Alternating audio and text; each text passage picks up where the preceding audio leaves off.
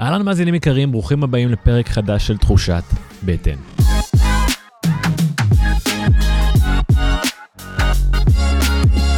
אם אתם כאן חדשים, אם זה הפרק הראשון שאתם מאזינים, אז אני אספר לכם שתחושת בטן היא תוכנית שמטרתה לעשות סדר בכל מה שקשור לבריאות שלנו, אה, אבל לא רק לבריאות, לאורח החיים שלנו.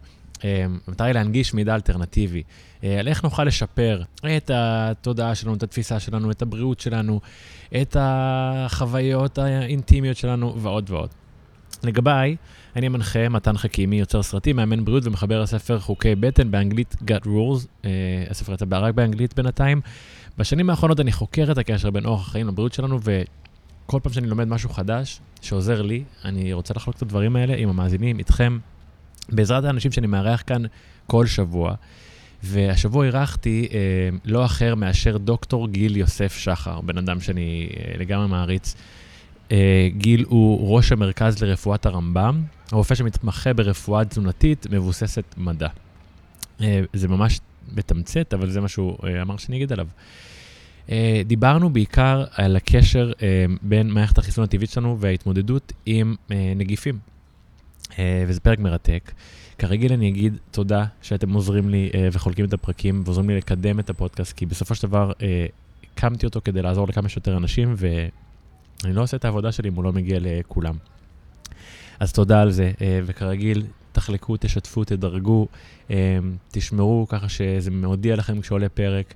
גם אם זה סתם לשלוח לחבר או לדודה, וגם אם זה דרך האינסטגרם, פייסבוק או מה שאתם לא רוצים. תמיד תתייגו אותי ככה שאני אוכל ככה לחלוק את מה שאתם כותבים ולהכיר אתכם. זה ממש נעים. הנוכחות שלי ברשתות היא, היא לא סתם כדי להיות שם, אלא כדי באמת לייצר איזושהי קהילה או, או להכיר אנשים, זה מדהים בעיניי, ואני מנסה להבין איך uh, לפתח את זה. זהו, uh, ההאזנה נעימה, uh, ומחכה לשמוע מה חשבתם. אהלן דוקטור גיל יוסף שחר. שלום, שלום. אני מאוד נרגש שאתה פה, הרבה זמן אני עוקב אחרי העבודה שלך. אני רציתי שתבוא לפה כי לטעמי, השנה, השנה האחרונה שעברנו, הייתה השנה בה אה, יצא שבני האדם התרחקו אה, בעיניי בצורה משמעותית מהתפיסה אה, של כמה יש לנו משמעות ויכולת לדאוג למערכת החיסון שלנו. נכון. השיח בשנה האחרונה היה הרבה סביב אה, מסכות, הימנעות, אה, הישארות בבית, אה, ו... ו... אני מאמין שכיוצא בזאת, היה חוסר התייחסות לדברים נוספים, אה, ואז כתוצאה מכך בן האדם מתעלם מהעובדה שיש לו יכולת להשפיע, אה, ואולי הוא מרגיש שהוא חסר ביטחון בגלל זה, לגבי היכולת שלו לדאוג לבריאות שלו, ועל זה רציתי שנדבר, רציתי לשמוע קצת את דעתך על הנושא ושנרחיב בהחלט, טיפה. בהחלט, ו... בהחלט, לא רק זה, אנשים למעשה היום חיים בתפיסה ובתחושה שבריאותם תלויה במשהו חיצוני. אה, אם הם יהיו בריאים או חולים, זה תלוי האם יהיה בידוד, כמה מאומתים יתגלו, יגיעו חיסונים, יהיה תרופות. אני לא שולט על גופי, על בריאותי, על מצבי, אין לי הרבה מה לעשות. והתפיסה הזאת מעבר לכך שהיא מביאה לסוג של uh, תסכול, ייאוש, חוסר אונים, היא לכשעצמה עוד מחלישה יותר את מערכת החיסון. כי אדם שמרגיש חסר אונים מול המציאות, ודאי שלא מתפקד בשיאו, בשיא כוחו, בשיא המרץ והאנרגיה. תשמע, אני אני חיכיתי, אה, בהתחלה הייתי סבלני, אבל אני חיכיתי במשך חודשים שיבוא מישהו ממשרד הבריאות, ממשרדי הממשלה, ויגיד, אה, חבר'ה, נכון, אה, יש דברים שאנחנו עובדים עליהם ואנחנו עושים כי אנחנו מאמינים שהם יעזרו, אבל בנוסף, בואו נדבר על כמה דברים שאתם יכולים לעשות בשביל מערכת החיסון. תאכלו בריא, תיחשפו לשמש, תתמודדו נכון עם לחץ. שמישהו יבוא ויגיד, יהיה בסדר, אל תפחדו, כי כמה מקום יש ללחץ ולמערכת החיסון שלנו ככה ביחד. ו, וזה לא הגיע. אמ, ו- ועל זה הייתי רוצה לשמוע אולי ככה ממך באמת מה הדברים האלה, כי יצאו המון מחקרים גם השנה, ובכללי, אה, נגיפים הם לא דבר חדש. התמודדנו איתם במשך אה, מיליוני שנים, ונראה לי שאפשר להמשיך להתמודד איתם, אז אולי ככה נתחיל לדבר באמת על מה אפשר פרקטית לעשות בשביל לחזק את מערכת החיסון, איך היא עובדת. אז באמת יש המון מה לעשות, ולמעשה קיבלנו המון כלים, והגוף שלנו מתוכנת ומתוכנן ונבנה כדי להתמודד עם אין סוף סוגי אה, אתגרים, וירוסים, חיידקים, טפילים, פטריות. מערכת החיסון היא אחת המערכות המורכבות בבריאה כולה. אה, זה, זה, כשמתבוננים פנימה, מה שנקרא, זו מערכת מורכבת בצורה שלא תאומן. אה, הרבה מאוד סוגים של תאים שונים, זה כמו צבא ענק עם חילות שונים, חיל שריון, חיל רגלים, תותחנים, חיל אוויר, חיל הים, מתקשרים ביניהם, מערכת בקרה מטורפת בעוצמתה וביעילות שלה. כלי נשק מסוגים שונים, זיהוי אויב ידיד, מי תא של הגוף, מי תא אויב, מערכת מתוחכמת בצורה שלא תאומן, ושוכחים שאפשר קודם כל לשמר את היכולות שלה, לשפר את היכולות שלה, ושהתפקוד שלה קשור מאוד למה אנחנו עושים בחיים. כי גם אם יהיה לך את הצבא הטוב ביותר בעולם, אם החיילים יהיו מדוכאים, הצבא הזה כנראה יפסיד במלחמה. Mm-hmm. הצבא צריך תחמושת נכונה, הוא צריך שינהלו אותו בצורה נכונה, שייתנו לו את התנאים הנכונים לפעול. Mm-hmm. תגביל אותו, תעצור אותו, תתן לו תנאים לא מתאימים, הוא לא ימצה את רוב יכולתו. וגם פה יש המון המון מה לעשות לכל אחד מאיתנו כדי לשפר דרמטית את הפעילות של מערכת החיסון. ואני אתחיל ככה באמת לתת אולי באמת אה, כלים, איך אומרים, ישר לעניין, פרקטיקה. בואו נתחיל בשמחה. אבל אולי קצת, אה, משפט אחד לפני הפרקטיקה. Mm-hmm. צריך להבין מה אנחנו עושים פה בעצם, מה, מה אני רוצה לחזק באמת. Mm-hmm. אז אם נתמקד רגע בווירוסים, כי באמת מערכת החיסון אה, אחראית להתמודד עם המון אתגרים מסוגים שונים.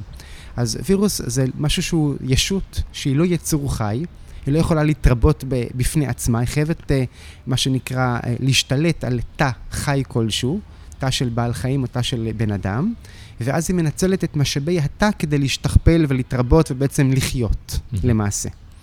ויש במערכת החיסון שלנו, כאמור, צבא שלם, הסיירת של מערכת החיסון, זה תאים שנקראים תאי NK, ראשי תיבות Natural Killers, רוצחים טבעיים. אלו תאים שתפקידם בחיים, יש להם כמה תפקידים, אבל אחד העיקריים שבהם זה לסייר בכל מחזור הדם שלנו, בכל הגוף כולו.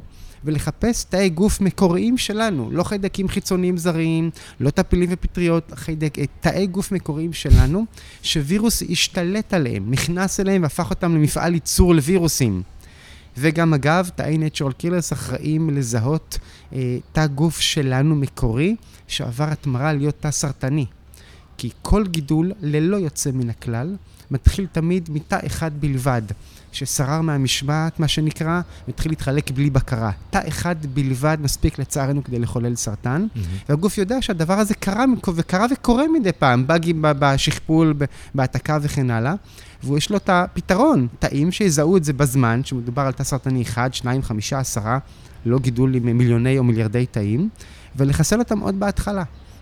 אז אותם תאים של מערכת החיסון שאמונים ויודעים לזהות תאי סרטן ולחסל אותם, גם אחראים לזהות תאים נגועים בווירוסים, בעצם לחסל את התא עם הווירוס שבתוכו. אז אנחנו רוצים לשפר את התפקוד של אותם תאים בין היתר, ובכלל, כשיש איזון הורמונלי, איזון מטאבולי, איזון רגשי, איזון בכל האיזון עצבי של מערכת העצבים, כשהגוף מאוזן, כל המערכות עובדות טוב יותר, ביעילות טובה יותר. או אני אגיד את זה גם כמשל, אם אנחנו נפיל על הגוף שלנו אה, אתגרים מחזיתות מרובות בו זמנית, יהיה לו הרבה יותר קשה להתמודד. תן לצבא להתמודד עכשיו גם בחזית הצפון, גם בחזית הדרום. אז מה, אז מה אה, אה, אתה אומר יש כמה חזיתות, מה כמה חזיתות מה זה כמה חזיתות? Okay. כן. אז חלק גדול מהחזיתות זה חזיתות שנמצאות בראש שלנו בלבד. אנחנו אה, מדמיינים או מפרשים את המציאות בצורה שיוצרת לנו עוד חזיתות להתמודדות. אה, ובאמת, אם נגעת בעניין הזה, אז אני חושב שאולי הדבר החשוב ביותר, ונדבר פה היום על תזונה ועל כלים טכניים ומכניים אפילו לשפר את מערכת החיסון, יש לא מעט כאלה, אבל אולי באמת הכלי העוצמתי ביותר הוא באמת אה, דפוסי החשיבה שלנו. כי בסוף, גם אם אדם יאכל חסה וגזר ונבטים כל היום, אם הוא אדם מתוסכל, אם הוא ממורמר, אם הוא נלחץ מכל דבר, אם כל תקלה בחיים, כל אתגר מערער את שיווי המשקל שלו, אם הוא מתרגז בקלות, גם אם הוא יאכל מאוד מאוד בריא, בסוף הסבירות שתהיה לנו מערכת חיסון חזקה מאוד, מאוד, הסבירות היא מאוד קטנה. Mm. כי הוא פתח לעצמו עוד המון המון חזיתות. No. ואחד האתגרים היא להבין בעצם שאין שום נמר שהולך לתקוף אותנו. ומערכת העצבים, אולי ניתן לזה הקדמה טיפה על פיזיולוגיה, מערכת העצבים שלנו בעצם בנויה משתי זרועות. אחת נקראת המערכת הסימפתטית, אחת נקראת המערכת הפרסימפתטית. שתיהן פועלות אגב בו זמנית, אבל אחת אחראית, הסימפתטית, אחראית על כל הפעילות של הגוף במצבי סטרס ומצוקה, כשיש סכנת חיים, נמר, צריך לברוח מהנמר, והמערכת הפרסימפתטית אחראית בעצם על תחזוקה שוטפת של הגוף. כשאין עכשיו איזה נמר מול העיניים, יש זמן לניקוי רעלים, לבנייה, לגדילה, להתחדשות של רקמות, תחזוקה שוטפת מה שנקרא. ושתי המערכות פועלות בו זמנית, כשהאיזון ביניהם הוא זה שחשוב. אנחנו רוצים שרוב היום נהיה במצב מה שנקרא פארסימפטטי, שבו הגוף מתחזק את עצמו. חיסול וירוסים חיידקים, הרי זו לא משימה קיומית, אה, סכנת חיים מיידית. Mm-hmm. אם יש נמר ווירוס שפעת, הגוף ייתן עדיפות לבריחה מהנמר, לא להתמודד עם וירוס השפעת. Mm-hmm. אז קודם כל צריך לסלק את הנמרים מהחיים, שהגוף יבין שאין נמרים. והאמת שרובנו היום בעולם המערבי במיוחד, חיים עם נמרים. חיים עם המון נמרים סביב, מול העיניים. היום אין נמרים ברחוב, הנמרים האלה נמצאים אצלנו בראש. הטרדות הפרנסה, הקשיים בזוגיות, בחינוך הילדים, הבריאות, הדאגות, הטרדות. אנחנו בעצם חיים כאילו יש נמר מול העיניים, הגוף במתח רב כל הזמן, רמת הקורטיזול גבוהה, קורטיזול גבוה מדכא את פעילות מערכת החיסון, כי כרגע וירוסים חיידקים, לא, כשיש נמר, הם לא מעניינים הווירוסים החיידקים. מיד, אדרנלין, דם לרגליים, לברוח מהנמר, פעילות שעוסקת בהישרדות. אז זה לא היה הדבר המרכזי ביותר. עכשיו, תשאל, בצדק, אני מניח בצדק, טוב, אוקיי, עד כאן הסיסמה, אה, להיפטר מהנמרים בחיים. Mm-hmm. איך עושים את זה?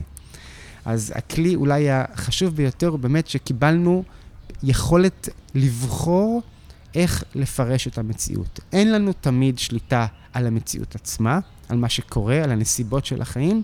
יש לנו תמיד, ללא יוצא מן הכלל, שליטה איך לפרש את המציאות. והחיים הרי מלאים אתגרים. Mm-hmm. אפשר לקרוא לזה, אגב, החיים מלאים צרות, בעיות, תקלות. חיים מלאים אתגרים ללא ספק. ואין אדם, אגב, בלי אתגרים קשים. אין, אין חיה כזאת. Mm-hmm. כל אחד מאיתנו חווה המון אתגרים בהמון תחומים. יש תקופות בחיים של יותר רגיעה ומנוחה. אה, גם בחדר כושר, אתה יודע, אתה יודע, עובר ממכשיר למכשיר, אתה עושה מנוחה בין, אה, בין סט לסט. Mm-hmm. אבל סך הכל החיים הם, הם מאמץ, הם אתגר אחד מתמשך. וצריך לתת להם את הפרשנות הנכונה. אני אומר תמיד לסטודנטים אצלנו ב- בלימודים, אני אומר להם שצריך להתייחס אל העולם הזה כאל חדר כושר לנשמה. כמו שאדם בא לחדר כושר לחזק את השרירים הפיזיים שלו. יש מכשירים לידיים, לחזה, לגב וכן הלאה וכן הלאה. העולם הזה זה מקום שבו באנו לחזק את השרירים הרוחניים שלנו.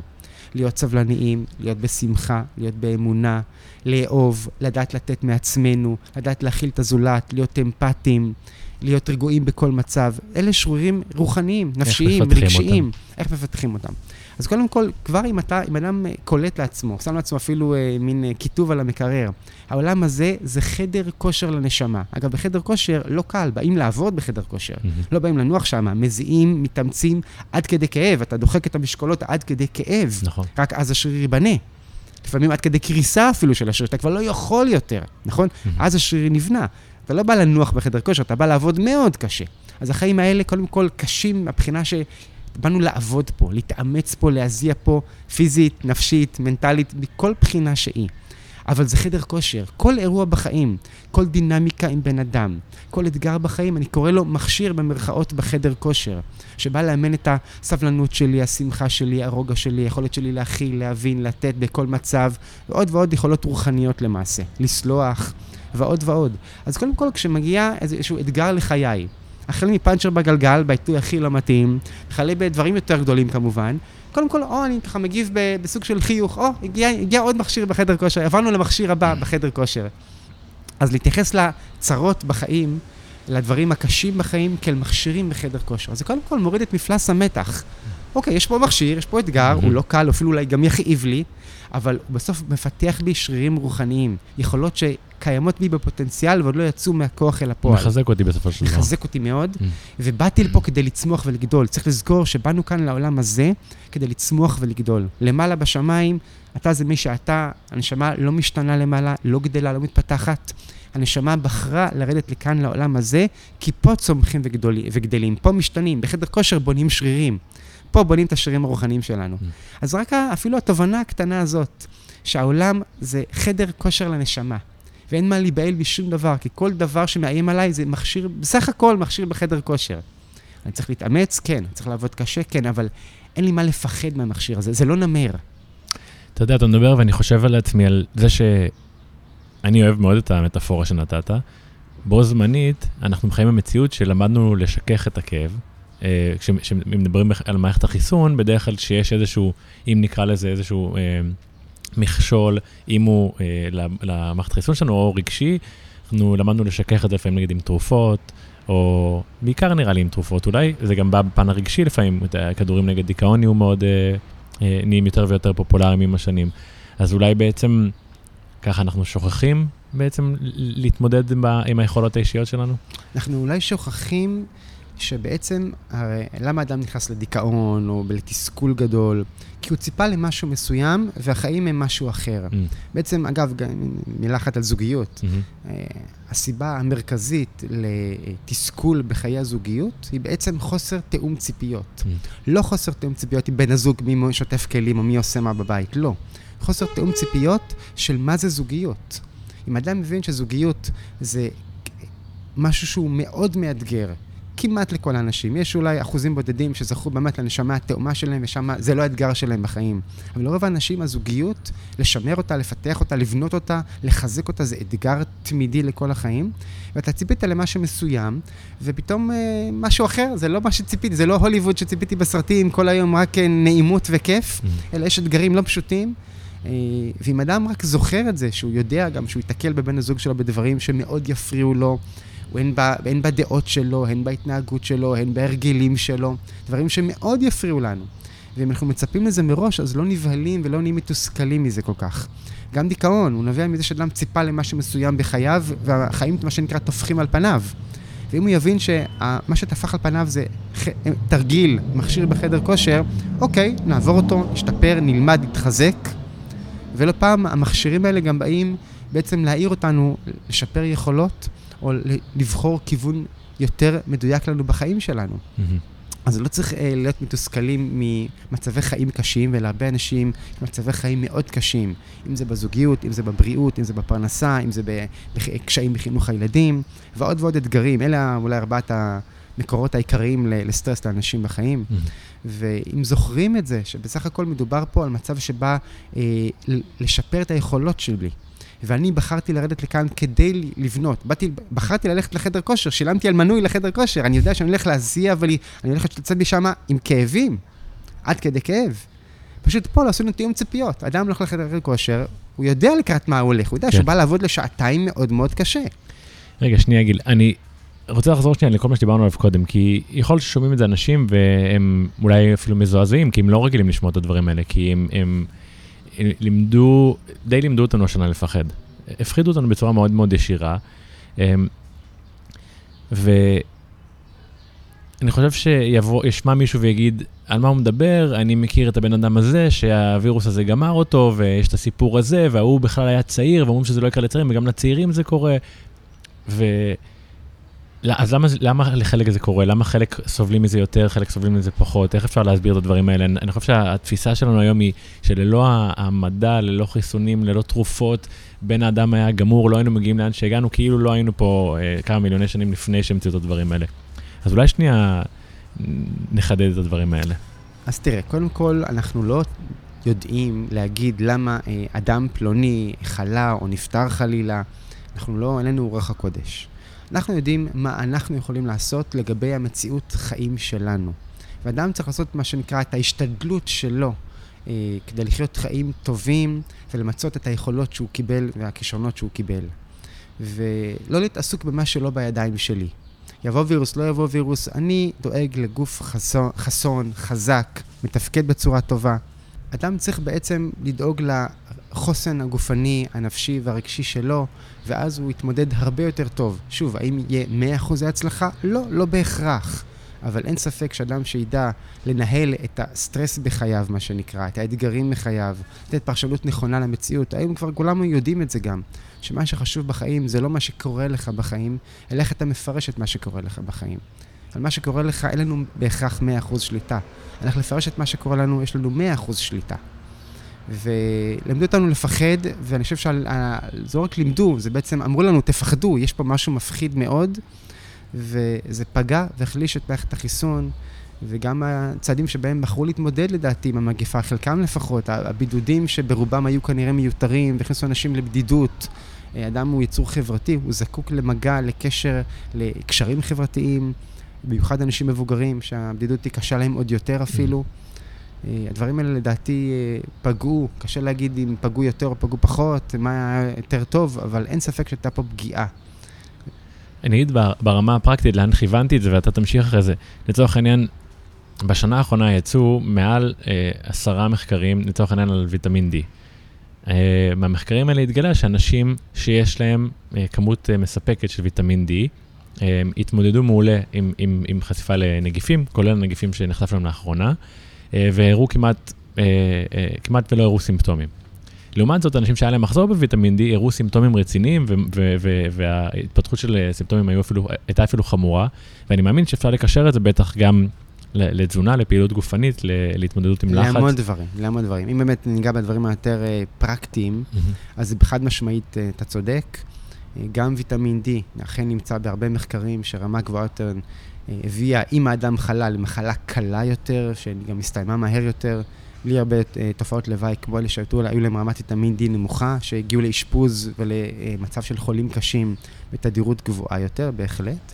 יש המון מה לעשות כדי לחזק את מערכת החיסון. ויטמין D יש לו השפעה חיסונית מאוד מאוד ישירה וברורה, וגם ידועה במדע. אה, יש המון דברים לעשות, אפילו דברים שהם חינמים, לא צריך בהכרח לשלם כסף כדי אה, להיות בריאים וחסונים. השמש היא בחינם. אה, השמש היא בחינם כמובן. הזכרת כבר את השמש, אז באמת, אני חושב שלא רק השמש עצמה, אלא עצם היציאה לטבע. וזה אגב שהגבילו את היציאה לטבע גם בזמן הסגרים. בעיניי זו לפחות הייתה אה, טעות, וחבל שעשו את זה. חד משמעית. יש מחקרים רבים שמראים את החשיבות של יציאה לטבע. אנחנו גם מרגישים את זה על בשרנו, יוצאים לטבע, למרחב, ל- ליער, למדבר, לים, משהו נפתח בנו. יש רגיעה, יש שלווה, פתאום החיים נראים ורודים, מה שנקרא. גם יש אתגרים, והאוברדרפט בבנק לא נעלם.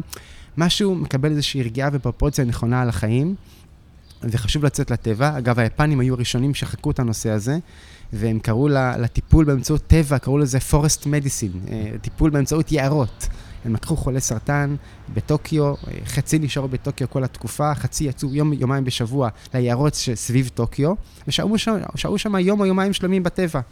והם מספרים שהם אחרי חודשיים חזרו חזרה, ובדקו את ה-natural killers של שתי הקבוצות, וראו בצורה מובהקת מאוד שהקבוצה שיצאה יום יומיים בשבוע לטבע, על גיחה של כמה שעות, חצי יום, יום שלם בטבע, פעילות ה-Natural Killers הייתה הרבה יותר טובה לעומת אלה שנשארו חודשיים שלמים בטוקיו. עצם היציאה ליער, למרחב, לטבע, אולי הנשימה, האוויר שמכיל חומרים פעילים שנפלטו מהעצים, הכל ביחד גרם לשיפור משמעותי במערכת החיסון שלהם.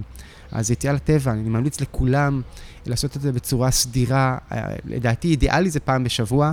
לא תמיד זה אפשרי, חיים עמוסים, לכל היותר פעם בשבועיים, אפילו לכמה שעות. חוף הים זה טבע, חורשה, יער, הליכה בטבע.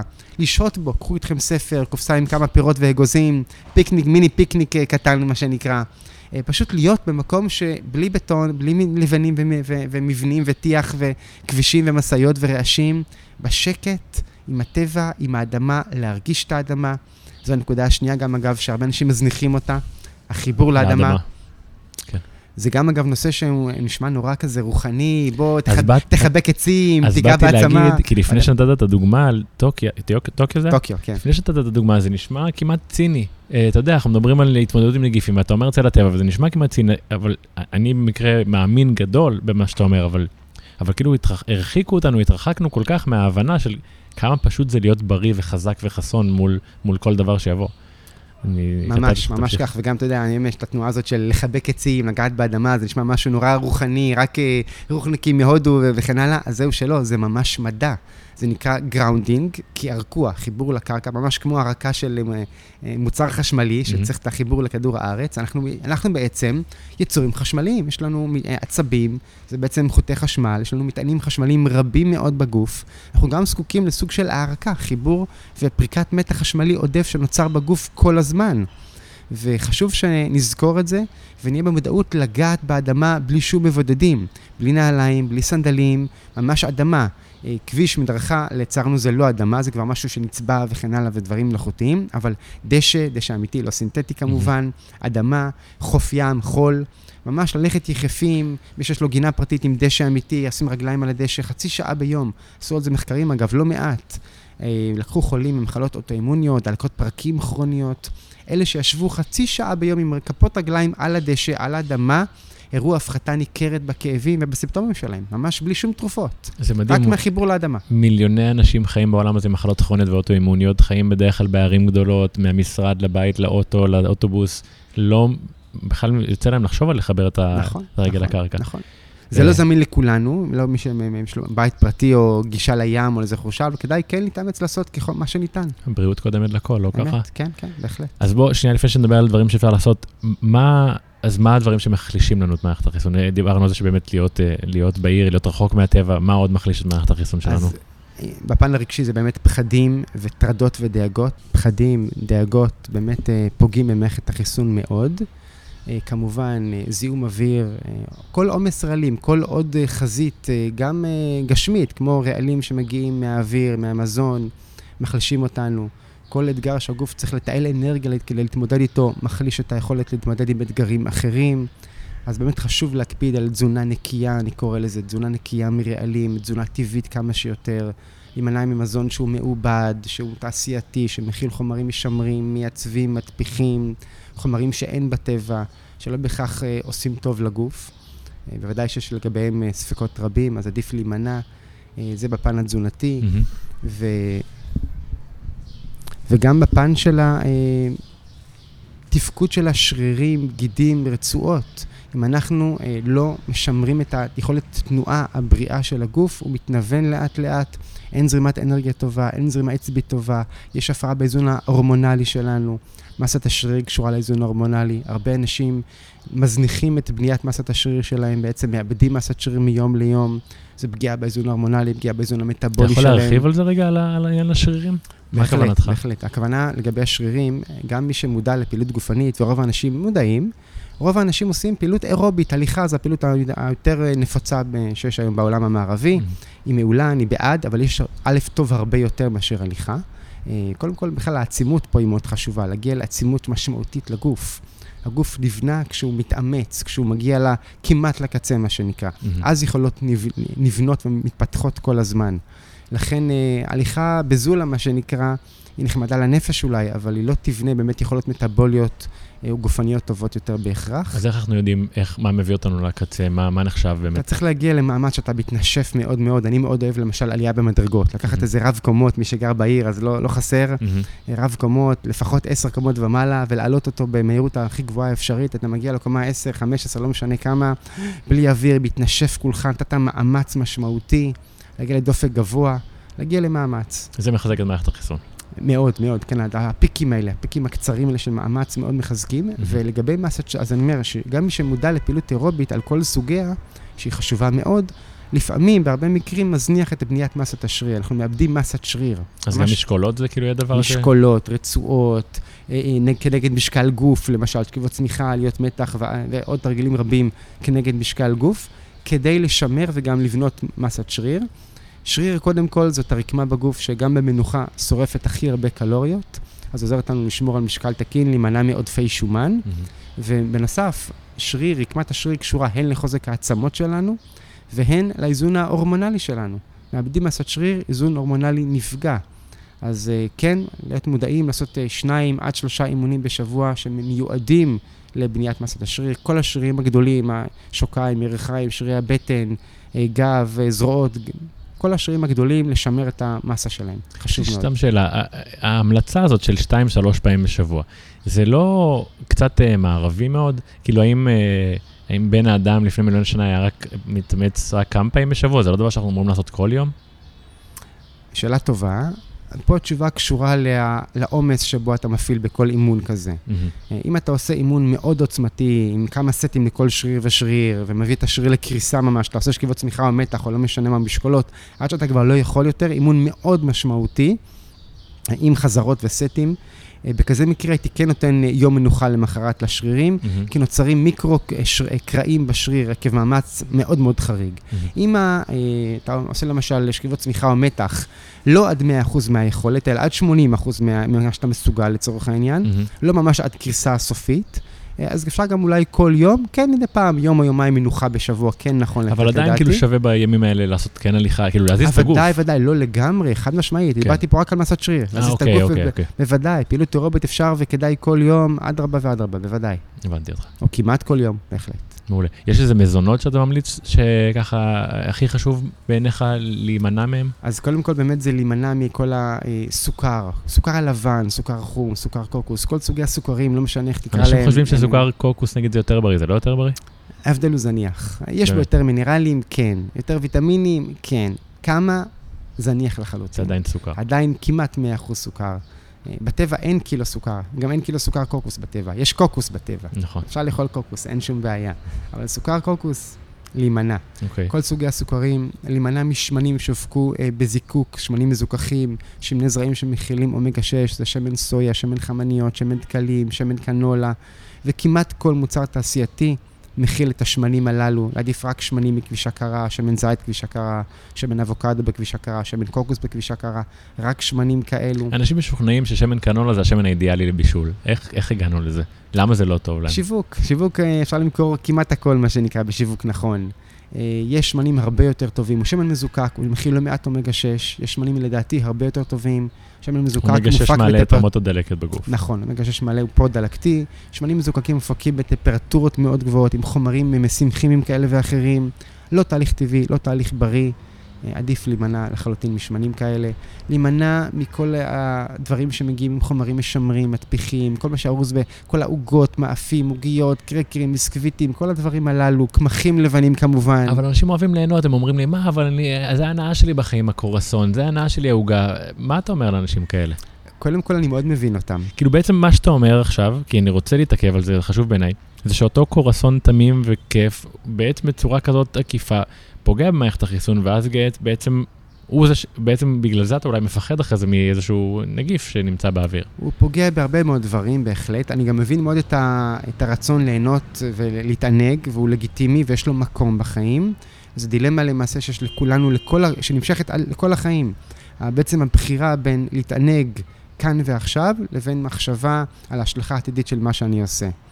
ואני חושב שהאיזון פה הוא דבר חשוב. אה, להיות רק, ל- רק לאכול 100% בריא, יש כאלה שעושים את זה, ומי שזה טוב לו עם זה, אין שום בעיה. לרוב האנשים אה, יש צרכים אחרים, שגם להם צריך לתת מענה. אז בעיניי זה לגיטימי לצאת מדי פעם לבית קפה או מסעדה או בית מלון, ששם האוכל הוא לא אוכל ביתי שאני מכין בעצמי, אין לי שליטה על, מה- על מה מגישים לי במסעדה או בבית קפה. אוכל מן הסתם לא על טהרת אה, הבריאות במלואה.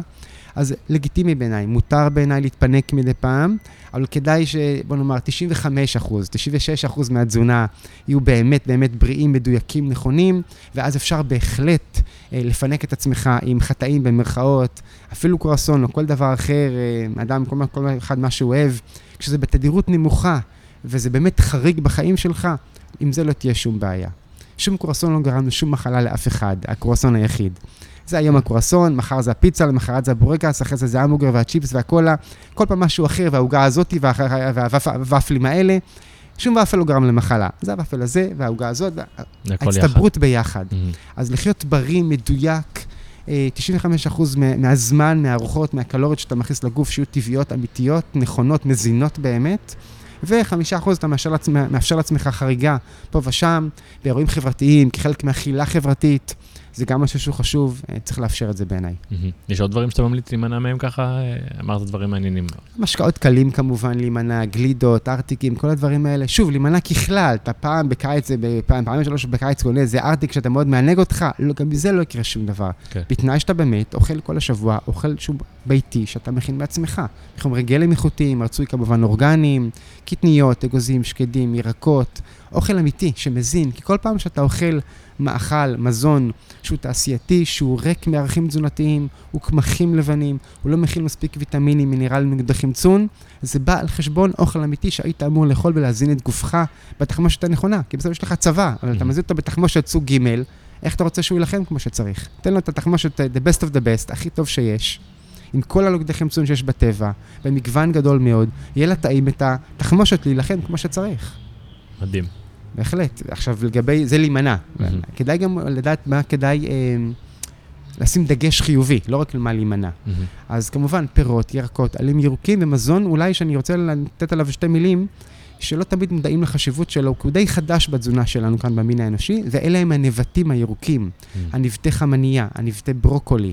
זה לא גרעיני חמניה, זה, הנב... זה הנב... נבטי החמניה, Mhm. הירוקים, אלא עם השורש הקטן, עם הגבעול הקטן, עם מהמם. העלים הירוקים בקצה. אז הנבטים הירוקים, נבטי החמניה והברוקולי נמנים על המזונות המרוכזים ביותר בכדור הארץ, בין נוגדי חמצון, מהמם. עשירים בצורה בלתי רגילה, וכשקונים אותם, אפשר גם בבית להנביט אותם, לעשות את זה בבית, מי שיש לו את ה... עבודה די קלה בבית לעשות, לא ככה? בסך הכל עבודה די קלה בבית, בהחלט. אה, זה על מים, בבית זה לרוב בלי אדמה, אתה עושה את זה רק עם מים, שזה גם מעולה. יש כנראה, אגב, מעלה בהנבטה על אדמה, כי אז אותו זרע, אם זה זרעי ברוקולי או זרעי חמניה, גם שואבים מינרלים נוספים מהאדמה תוך כדי הגדילה שלהם, אז הם כנראה עשירים יותר. אגב, לא ראיתי מחקר שהשווה, אבל אני די בטוח שנראה הבדלים בין נבטים שגדלו על האדמה ולא רק ממים, אבל גם ממים זה בהחלט אה, אדרבה ואדרבה. מי שקונה בחנויות, כי לא מתעסק עם זה בעצמו, אז טיפ קטן, כדאי לרכוש את הנבטים הירוקים שגדלים על מצע הגידול, שמשווקים כבר עם מצע הגידול שלהם, עם האדמה שלהם, ואתה קוצר אותם בבית דקה לפני הכנת הסלט שלך או השייק הירוק שלך. אתה ממש כמו חקלאי שכותב את זה מהשדה, זה המזון הטרי ביותר, הוא גם טעים הרבה יותר, כי זה טרי מאוד, mm-hmm. וגם בריאותית, זה מכיל את כמות נוגדי החמצון הגדולה ביותר האפשרית. כשאתה קונה נבטים שעמדו בחנות טבע יומיים, שלושה, עד שהגיעו אליך, חלק גדול מנוגדי החמצון שם כבר התחיל להתאפש ולאבד מהיכולת שלהם, וחבל. Mm-hmm. אז לחפש את הנבטים שמשווקים עם מצע הגידול, בעיניי זה אחד המזונות באמת היעילים ביותר, לאכול מזה בסלט, בשייק, בכל צורה אפשרית, בחומוס, בטחינה, לערבב, לטחון. יצא לי לקרוא פעם uh, שהקבילו uh, נבטי ברוקולי לברוקולי, והיה רשום שיש איזה פי 30 uh, ממש. uh, בערכים התזונתיים. כן, כן. זה מזון אחד המרוכזים ביותר בכדור הארץ, הבריאים ביותר שיש, בהחלט. מה, אתה יודע, לפני שבאת לפה, אז דיברתי עם חברה טובה שלמדה אצלך. אראל שמה, וככה היא אמרה לי, תשאל אותו על, על שהייה בקור ותאי שומן חומים. אז אמרתי, אני אזכיר אותה ונדבר על הדבר הזה, כי אני, אני, החשיפה לקור תמיד אה, מעניינת אותי ורלוונטי בעיניי. אז האמת היא, מאוד מעניין לשמוע שגם חשיפה לקור וגם חשיפה לחום באקסטרים שלהם, אה, בעצם יוצרים איזשהו... טריגר אל הגוף, לשפר יכולות, לנקות, להתייעל, לעבוד, זה מאיר אותו. אז נשמע שבכללי, מק... אה, אה, אני רוצה להיזהר עם המילים שלי, אבל כל המקרי קיצון האלה, כמו פעילות גופנית מאומצת, או החום והקור הקיצוניים, הם בעצם מרעידים את מערכת החיסון ומחזקים אותה? הם, הם, הם תורמים קודם כל לאיזון מערכת העצבים, לאיזון מערכת החיסון, בהחלט, ממש כך. Mm-hmm. בהחלט, קור יש לו המון השפעות טובות, לא לשהות בקור כל הזמן, כל היום, ודאי שלא, זה גם קודם כל סבל וגם מחליש את הבריאות, mm-hmm. אבל מה שנקרא מכת קור, חשיפה למכת קור, הרמב"ם כותב כבר לפני 800 שנה, שלהתקלח במים אה, נעימים, חמימים, הוא קורא לזה חום ערב לגוף, שיהיה לך ערב שתהנה מהמקלחת. אבל הוא כותב בסוף, בסוף המקלחת, בדקה האחרונה, סובב את הברז לאט-לאט למצב שבו המים נהיים קרים יותר ויותר, עד שהם יהיו קרים ממש. בהדרגה. בהדרגה. בדקה האחרונה תן מכת קור. אגב, הוא אומר בלי הראש. פנים אין בעיה, מהעורף ומטה, בלי הראש. למה הוא לא מנמק? כך כותב הרמב"ם. Okay. אוקיי. אין לי הסבר מדעי ההמלצה הזאת שלו. Mm-hmm. מכת קור של דקה אחת, בהחלט, א', מי שמתרגל את זה מרגיש איך הוא יוצא נמרץ מהמקלחת, מלא אנרגיה, מלא, מלא חיות, ממש. מחזק מאוד את מערכת החיסון. אה, שוב, אין הרבה מחקרים לצערי שנעשו על זה, אה, כי זה משהו שהוא חינמי, אין הרבה אינטרס לחקור אותו יותר מדי. אבל אני יכול להגיד לך על המון אנשים שעושים את זה כל יום והם מדווחים ומעידים על מערכת חיסון מאוד חזקה. הם לא חולים, אנרגטיים, חיוניים מאוד. אה, אגב, זה משפר את אור הפנים מאוד, המים הקרים על הפנים. כי הם לאחר מכן טריגר להזרמת דם אל הפנים, למניעת קמטים, לריפוי כל מיני נקודות על הפנים. אז אמרנו לא על הראש, אבל כן על הפנים? כן על הפנים, כן, כן על הפנים, לא על הראש עצמו, רק על הפנים, בהחלט. טוב גם לעיניים, החשיפה למים הקרים. שוב, זה, זה יוצר זרימת דם פנימה אל האור, עקב החשיפה הזאת לקור. Mm-hmm. מומלץ ביותר, עמם דיבר על זה הרבה. אה, הוא לא נימק אגב למה זה טוב, אנחנו יודעים היום כמה אה, הסברים אפשריים למה יש מעלה בחשיפה לקור. שוב, כמכת קור, לא לשהות כל החיים בחדר ממוזג עם חולצה קצרה ולקפוא. כן. לא זו הכוונה, mm-hmm. אלא תהיה במצב שנעים לך כל היום, ותן מכת קור. אפילו דקה או שתיים ביום. Mm-hmm. אז מעבר לכך שזה באמת מפעיל את תאי השומן החומים, תאי השומן החומים אלו תאים, יש כמה סוגים של תאי שומן. החומים אחראים בעצם על שמירת טמפרטורת הגוף שלנו. וכאשר אה, אנחנו בעצם נותנים מכת כוח, נותנים להם טריגר לעבוד, כי הם הרי שומרים על טמפרטורת הגוף. אם אין טריגר של קור, למה, למה לעבוד? למה להתאמץ לחינם? Mm-hmm. הגוף לא אוהב לעבוד אם אין סיבה להתאמץ. אצל תינוקות, אצל ילדים, הרי הם לא זזים, אז לשמור על חום גוף, יש להם המון תאי שומן חומים, פעילים, כדי לשמור על חום גוף, כי התנועה הרי מייצרת חום. כשאין mm-hmm. תנועה, צריך משהו אחר שייצר חום. זה מנוע פנימי. ועם השנים התאים האלה מתנוונים. ומאוד סביר להניח שמכת קור פעם ביום אה, תשמר אותם מהתנוונות. רואים את זה אצל מבוגרים, פחות תאי שומן חומים מאשר אצל צעירים. אצל אנשים עם עודף משקל, פחות תאי שומן חום פעילים מאשר אצל רזים. אז זה גם יש פה אלמנט גנטי, מי נולד עם יותר או פחות תאי שומן חומים, אבל לא משנה מה תנאי הפתיחה שלנו, ניתן מכת קור כזאתי. אגב, אם זה טבילה במעיין או בים, אבל גם מי שלא זמין לו כל הטבע הזה. כן. בבא, המקלחת שלה בבית. אני לא יודע להעיד על, על מערכת החיסון שלי, אבל אני יודע להגיד שלפני כמה שנים התחלתי באמת אה, להיחשף לקור, וכשעוד גרתי בניו יורק, פה בארץ המים הקרים הם קרים, אבל הם לא כל כך קרים. בניו יורק הייתי מתקלח בחורף במים קרים לדקה בדיוק. אה, ברמה, הייתי שם על הראש, אז באמת זה עושה לי קצת, לפעמים קצת קשה מדי, אבל הייתי יכול להיכנס אל המקלחת אה, עייף, מרוקן מאנרגיה, ולסיים אותה אחרי דקה אחת גיל, אני לא צוחק איתך, עם חיוך. אני לבד בבית, חמש בבוקר, אני, ואני מחייך במראה. זה, ההשפעה הרגשית היא, היא יוצאת מן הכלל. היא עצומה, אני אגיד לך יותר מזה, מי שינסה את הכלל הזה, פשוט יתמכר לזה, מתמכרים לדבר הזה.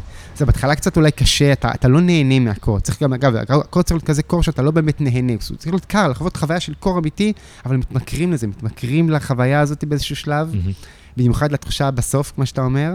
ואם מדברים על משהו שבאמת משנה חיים, אמרת, הזכרת לקום בחמש בבוקר. Mm-hmm. אני תומך גדול בקימה מוקדמת בבוקר, חמש, שש בבוקר, שש בבוקר לכל היותר. אה, גם פה זה משהו שמשנה חיים.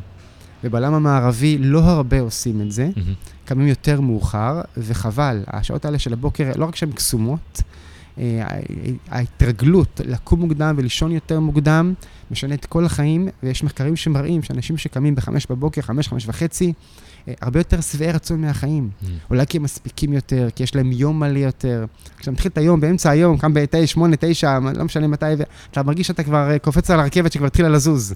אני, אני קם מוקדם ואני אני מסביר את זה שפשוט אה, השעות שזה רק אתה, אין, אין, אין, אין הפרעות מהעולם, אין הודעות, אין שיחות, לא קורה כלום, ואז הזמן שלך באמת איתך, ואני יכול פתאום להספיק כמה שעות של עבודה או עשייה בשביל עצמי, שקשה שאני קם ב-8-9 ורש הסחות ואני ממהר לאנשהו. אמת, ממש כך. זה באמת טיפ, טיפ שמי שיקבל אותו על עצמו, יחווה חיים אחרים, ממש. זה מעניין, גם מעולם ה... מעולמות המזרח ומעולמות היוגה, יש לפעמים, אני לא אף פעם לא הבנתי בדיוק, אבל לפעמים מדברים על לקום בשלוש וחצי, בארבע בבוקר, וזה אף פעם לא הבנתי למה, אבל זה, אבל זה מרתק אותי, וגם ב, עם, עם ה...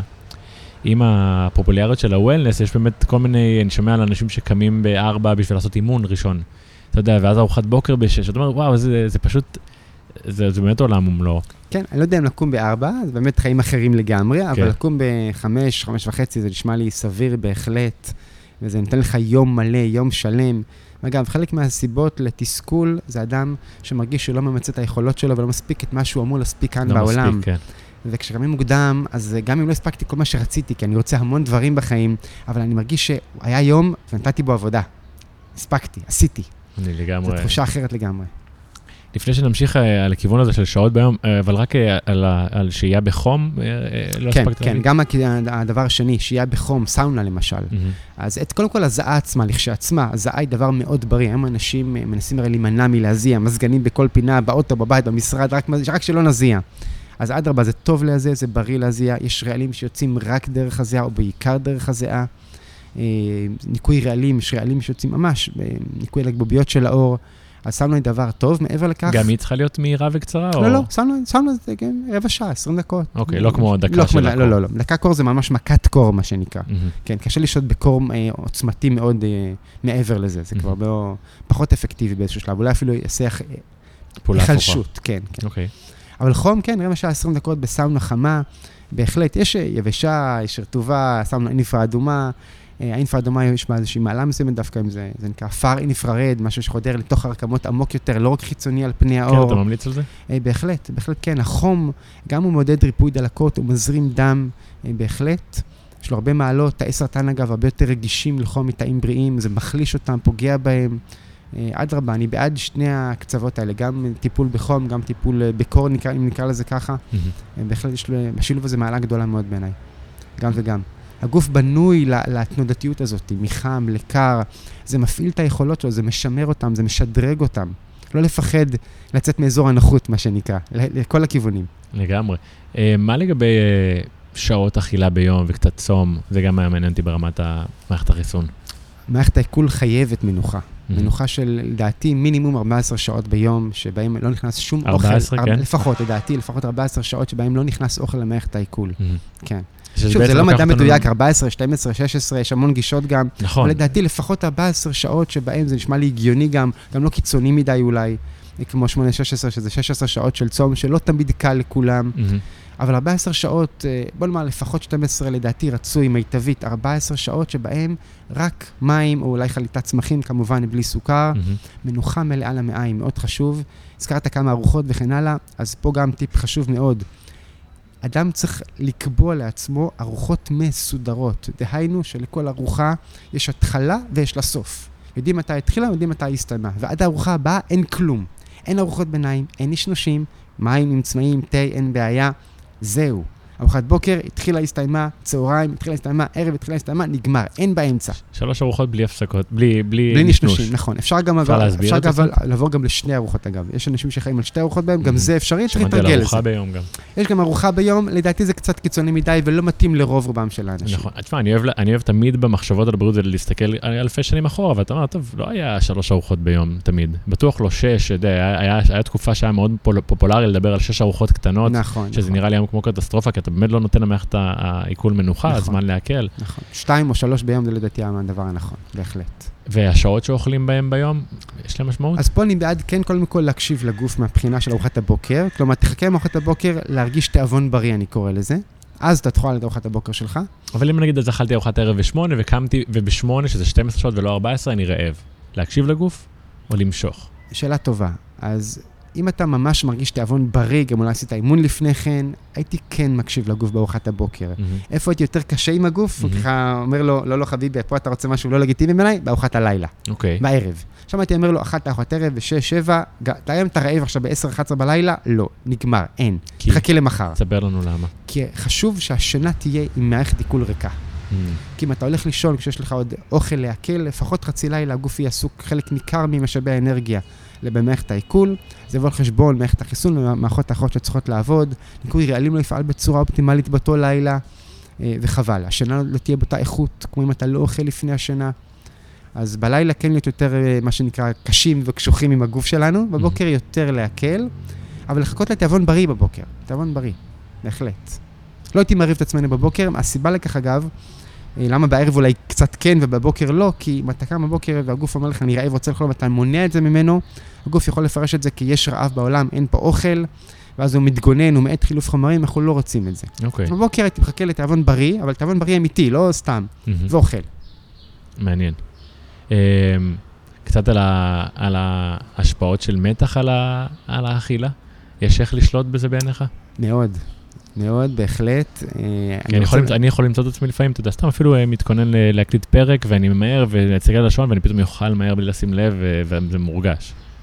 נכון, אז קודם כל, בלי קשר למהירות אכילה שהזכרת פה, חשוב מאוד לאכול עם הרבה מאוד לעיסות, לאט, הרבה לעיסות. זה משפר ספיגה בצורה מדהימה, של זה מחקרים מדעיים. אנשים שאכלו את אותה ארוחה בדיוק, אותה, אותה מזון בדיוק, רמות הנוגדי חמצון עלו ב-50 אחוז, וואו, רק מכמות לעיסות מרובה יותר. מטורף. בהחלט, לאכול בנחת, מתוך uh, מנוחת הנפש. ואגב, איך מגיעים לזה? אז אולי בעיניי, אני חושב שהכלי, או לא כלי, העצה, הכלל יותר נכון, התזונתי החשוב ביותר, זה בעיניי לא רק לבחור מה אתה אוכל, ומתי אתה אוכל, ובאיזה מהירות אתה אוכל, אלא באיזה תודעה אתה אוכל. ואני ממליץ לכל מי ששומע אותנו כרגע, לפני שהוא אה, מתחיל לאכול את המזלג הראשון, מה שנקרא, צלחת אה, מונחת לפניו עם האוכל עליה, לעצום עיניים ל-20-30 שניות, לא צריך יותר מזה. פשוט רגע אחד לעצום עיניים, להתבונן רגע בחיים שלי, בכל הטוב והשפע שקיבלתי, גם אם חסר לי עוד דברים בחיים, אם זה בבריאות, בפרנסה, בזוגיות, בכל תחום שהוא, עוד, אני רוצה עוד וחסר לי דברים שאני רוצ, מאוד חשובים לי, אבל יש גם המון המון טוב בחיים, ותמיד יש המון טוב בחיים, למרות מה שעדיין חסר. ואני מתבונן בזה ומבין כמה שום דבר בחיים לא מובן מאליו, ופשוט אומר תודה. אומר תודה, סורק את החיים שלי, את כל מה שמקיף אותי, ואומר תודה ברמה הגופנית, הגשמית, הבית, האוטו, החברים, המשפחה, העבודה, מה שיש לי, הכיסא, קורת גג, האוכל שיש מולי. אומר תודה. כשאומרים תודה עם כל הלב, לא רק לס- לסמן וי, אלא באמת אומרים תודה ומתכוונים לזה, מגיעים לשמחה. אין כלי יותר עוצמתי להגיע לשמחה, כמעט אין כלי, כמו אה, פשוט להודות באמת, להיות בתנועה של הודיה, תנועה נפשית. ו-20 שניות, לא צריך להקדיש לזה שעתיים, מדיטציות ארוכות, ממש לא. 20-30 שניות, לעצום, להתבונן שנייה, פשוט להגיד תודה. תודה לבורא על כל מה שמקיף אותי והוא העניק לי בחיים שלי, ההורים, החברים, הכל. בת הזוג, בני הזוג, הכל. וכשאוכלים מתוך הודיה, מתוך שמחה, הארוחה הרבה יותר בריאה. אם קצת נעבור למשהו קצת אה, מטאפיזיקה, מה שנקרא, אז יש כבר מדענים גם שטוענים, וכך גם על פי תורת הקבלה, דרך אגב, שהמחשבות שלנו והרגשות שלנו בזמן הארוחה משפיעים על האוכל עצמו. כי המחשבות, הרגשות יוצרים שדות אלקטרומגנטיים במוח שלנו. האוכל מורכב מאלקטרונים, אטומים, מטענים חשמליים שמושפעים משדות אלקטרומגנטיים. אם אתה חושב דברים לא טובים, מתוסכל, פוחד, חרד, רגשות לא טובים, נוצרים שדות אלקטרומגנטיים שיוצרים השפעה מסוימת על האוכל. אם יש לך רגשות אחרים בזמן שאתה אוכל, יש שדות אחרים שמקיפים את האוכל שלך, שקרוב אליך, ברדיוס שלך. הוא נהיה משהו אחר לגמרי. אז עוד אין מחקרים מדעיים שמראים מה השתנה במזון אם אני חושב כך או כך תוך כדי האכילה, או מרגיש כך וכך, אבל תורת הקבלה אומרת את זה מפרשות, זה, זה מה שקורה. וחז"ל במיוחד הקפידו, אגב, להיות בשמחה, להיות, צריך הרי להיות תמיד. איך אמר mm-hmm. רבי נחמן? להיות בשמחה תמיד. במיוחד בזמן האכילה. וספר ההלכות קובע שאסור לאכול אם אתה לא בשמחה. Mm. דווקא האכילה צריכה להיות בשמחה, כי אתה משפיע על מה שאתה אוכל, זה יכול דרך זה אליך. אהבתי מאוד. אז זה 20 שניות, mm-hmm. לא צריך יותר מזה, אין תירוצים שאין זמן. לא, זה מדהים בעיניי שהגענו ממערכת החיסון להוקרת תודה, כי זה, וזה מדהים בעיניי כי זה רלוונטי, אתה יודע, אני, אני מתעורר, אני, אני בדיוק דיברתי השבוע על, על העניין הזה של חוסר שמחה והוקרת תודה. אה, אתה יודע, כל רגע שאתה לא בהוקרת תודה, אתה בעצם בחוסר שמחה. נכון. ומאוד קשה להגיע לזה, ואני מוצא את עצמי ברגעים מאוד נדירים, שאני אומר לעצמי, וואו, איזה בר מזל אני. ואתה יודע, וזה על כלום, זה על זה שיש לי קורת גג, או על זה שאני בריא, או על זה שיש לי כמה חברים. זה ממש השיפט הזה, זה או שאתה שם, או שאתה בחסר, או שאתה אומר, אוקיי, חסר לי, למה אין לי את הבית הזה, ולמה אין לי יותר כסף, ולמה אין לי את הבת זוג הזאת, ולמה אין לי משפחה יותר תומכת. אתה יכול מאוד להיכנס למקום של השלילי, ודיברנו על כמה זה משפיע על מערכת החיסון, ובאמת התובנה הזאת של ההוקרת תודה, כי תמיד אפשר למצוא את הטוב. ההשפעה על התודעה היא, היא מרגשת. ממש, ממש ככה. להיות בתנועה של הודיה תמידית, זה, זה מתנה לחיים. לפני כל ארוחה, פעמיים שלוש ביום, ל-20 שניות. לא צריך זמן בשביל זה, רק להחליט לעשות את זה. כן, לגמרי. משנה חיים. איך היית רוצה לסכם את ה... לא את השיחה הזאת, אבל בא לי לתת איזשהו משהו למאזינים ככה על... לסכם אולי את, ה, את ההסתכלות שלנו מחדש על, על, על מערכת החיסון. אני, אה, אוקיי, מעולה. אז באמת, קודם כל, לזכור שיש לנו מערכת חיסון מעולה, חזקה, עם יכולות עצומות. צריך פשוט לא להפריע לה לעבוד. תנו לה את התנאים, היא תעשה את העבודה. תנשמו נשימות צרפתיות, תאכלו מזון אמיתי, מזון טבעי, תניעו את הגוף, תזיעו, תשמחו, תחייכו לאנשים, תגידו תודה, תודה. ותדאגו לשלוש צרכים שיש לכל אחד מאיתנו. אולי בזה ככה נסכם דברים שדיברנו עליהם בלי הגדרות מסודרות. אנשים צריכים שיהיה להם נעים בחיים, נעימות. אנשים צריכים סיפוק בחיים, ואנשים צריכים משמעות בחיים.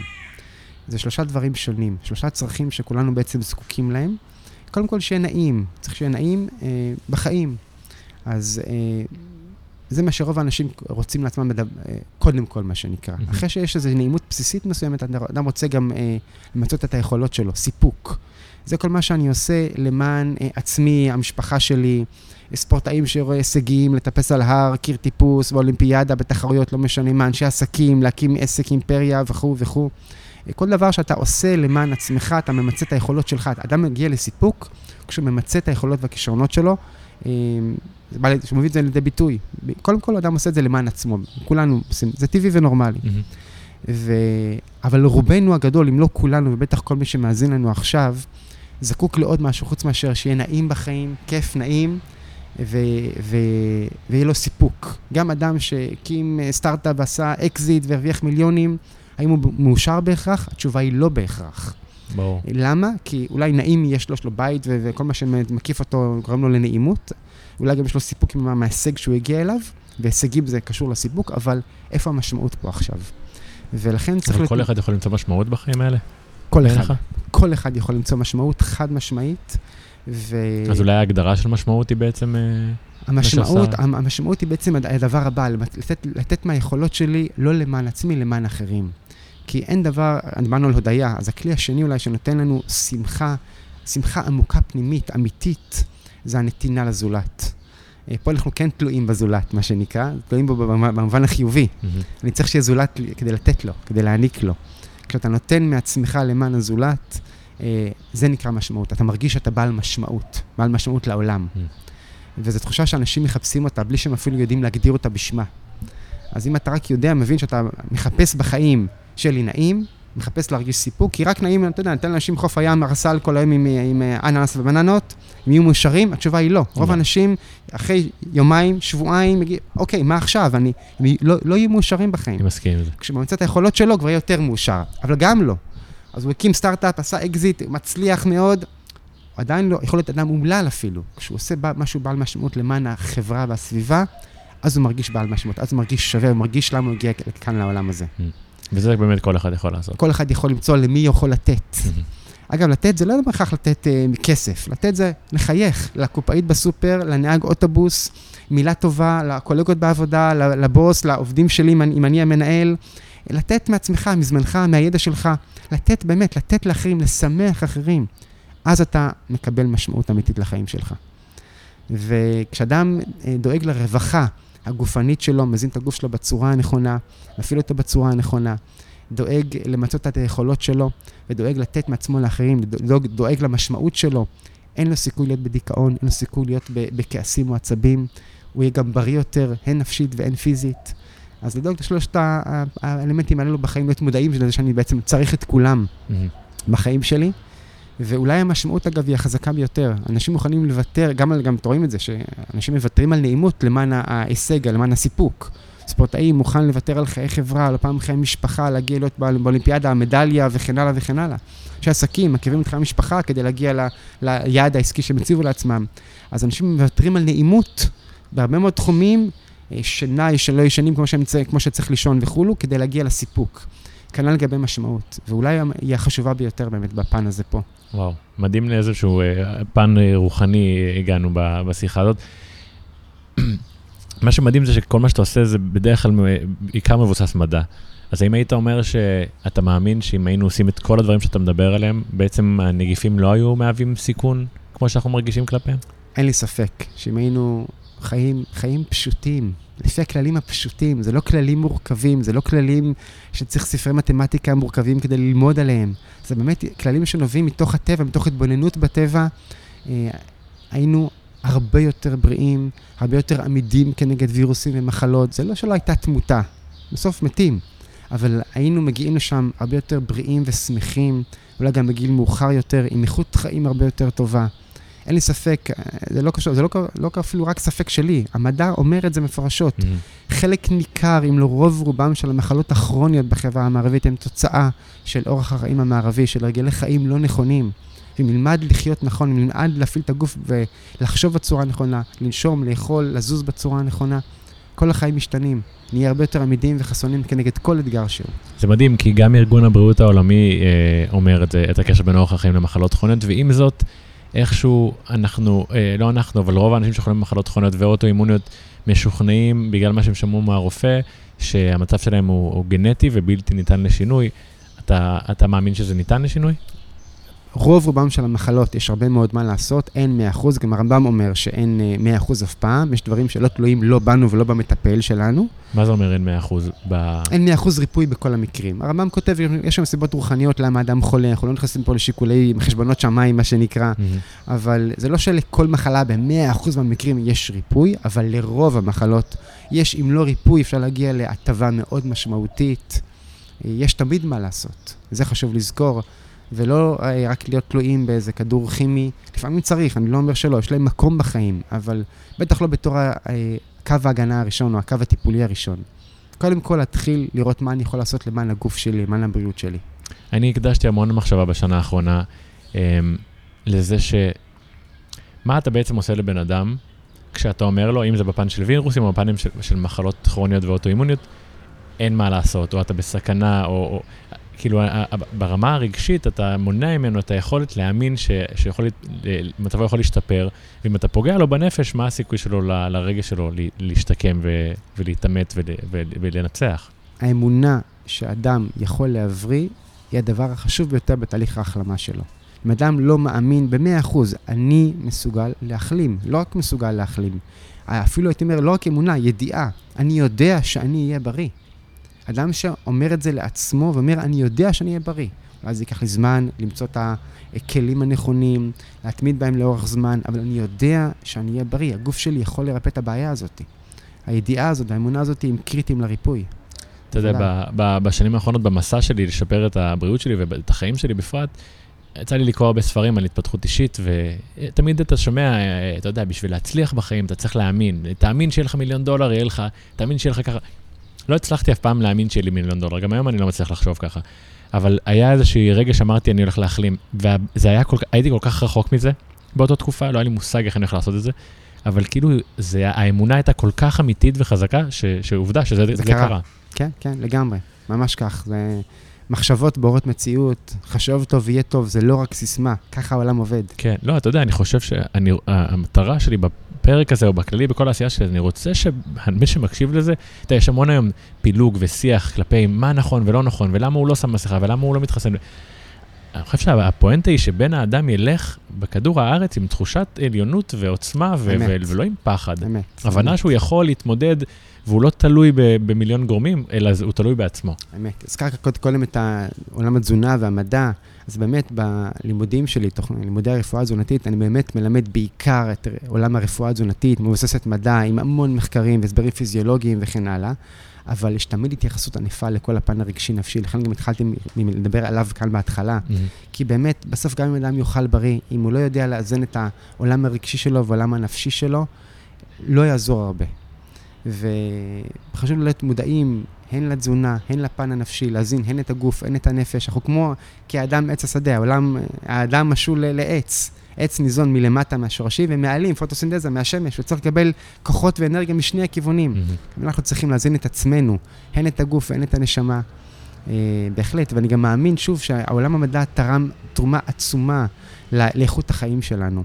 להתעלם מזה זו ודאי טעות, אבל באותה נשימה זו גם טעות להתעלם ממה שבמשך מאות ואלפי שנים המין האנושי הגיע, התובנות שאנשים הגיעו אליהם, להתעלם מכל עולם הרפואה המסורתית והטבעית והתובנות שאותם אנשים הגיעו, גם זה טעות.